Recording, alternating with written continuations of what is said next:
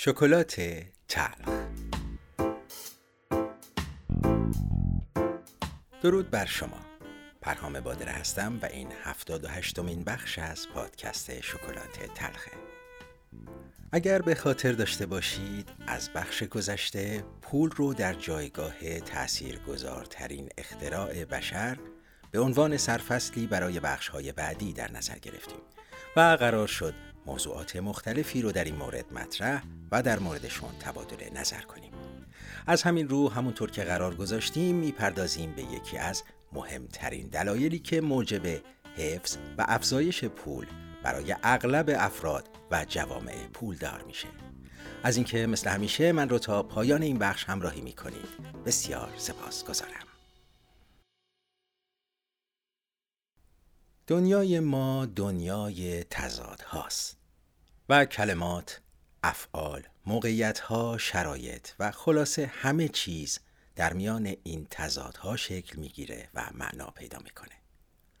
روشنایی در قبال تاریکی، خوبی، بدی، سرما، گرما، خشک، تر، اسیر، آزاد، دروغ، راست، بلند، کوتاه، چاق، لاغر و فقیر، ثروتمند.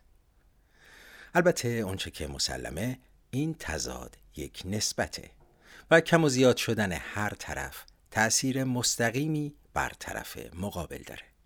و هیچ کدوم از این دو وجه به تنهایی وجود ندارن و زندگی بدون اونها معنی و مفهومی نخواهد داشت.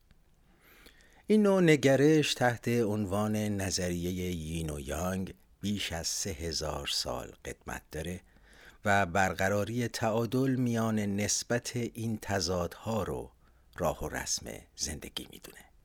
حالا از اونجایی که موضوعمون پوله بیاین با این دیدگاه نگاهی داشته باشیم به این دستاورد بشری.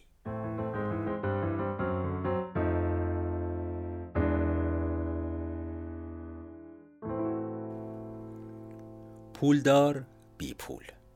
ثروتمند فقیر آیا واژگان پولدار و ثروتمند یا بی پول و فقیر هم میشه گفت پولدار یا ثروتمند بی پول یا فقیر تا حالا به تفاوت بین اونها فکر کردین؟ یا از نظر شما فرق چندانی با هم ندارن؟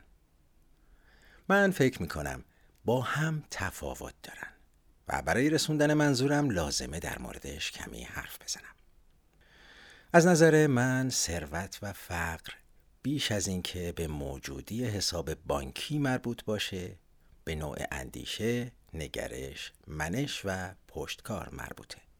مثال های زیادی در این مورد میشه عنوان کرد. من انسانهایی رو دیدم که با وجود حسابهای بانکی پروپیمونشون از جهاتی که گفتم در فقر کامل به سر می بردن و ذاتی فقیر و حقیر داشتن.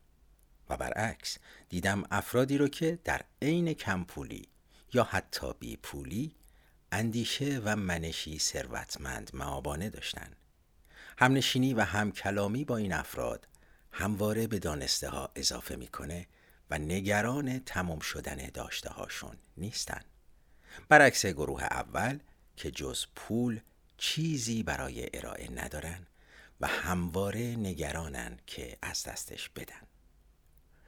مورد دیگهی که به نظرم میشه بهش اشاره کرد فراتر از افراده و کشورها رو در بر می‌گیره. چند کشور ثروتمند به لحاظ منابع و معادن می‌شناسین که بسیاری از مردمانش با فقر دست به گریبانن.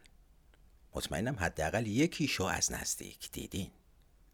حالا چند تا کشور می‌شناسین که مثل ژاپن منابع و معادن چندانی ندارن. ولی اکثریتشون از شرایط مالی متعادل و قابل قبولی برخوردارن.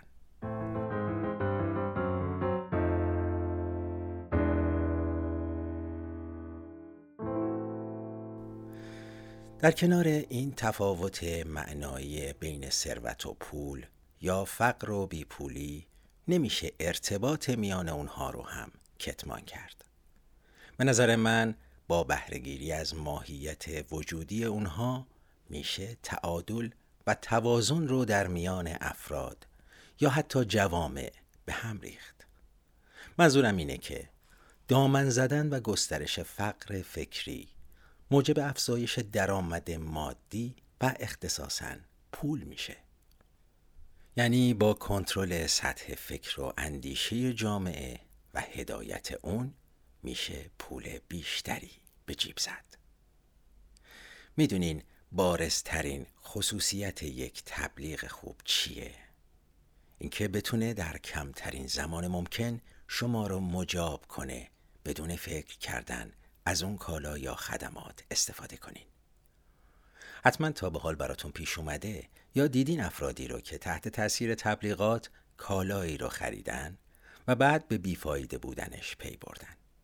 چیزی رو بدون فکر انتخاب کردن و بعد از انتخابشون به شدت پشیمان شدن. این نوع برخورد با تفکر و اندیشه در تولید محتوای فضای مجازی هم به شدت گسترش پیدا کرده. محتوایی خوب به حساب میاد که در کوتاه ترین زمان و سطحی ترین مکان مخاطب رو جذب خودش کنه و زحمت فکر کردن رو ازش بگیره. و بستری رو برای ارائه چنان تبلیغاتی فراهم کنه و در نهایت پول بیشتری به دست بیاره.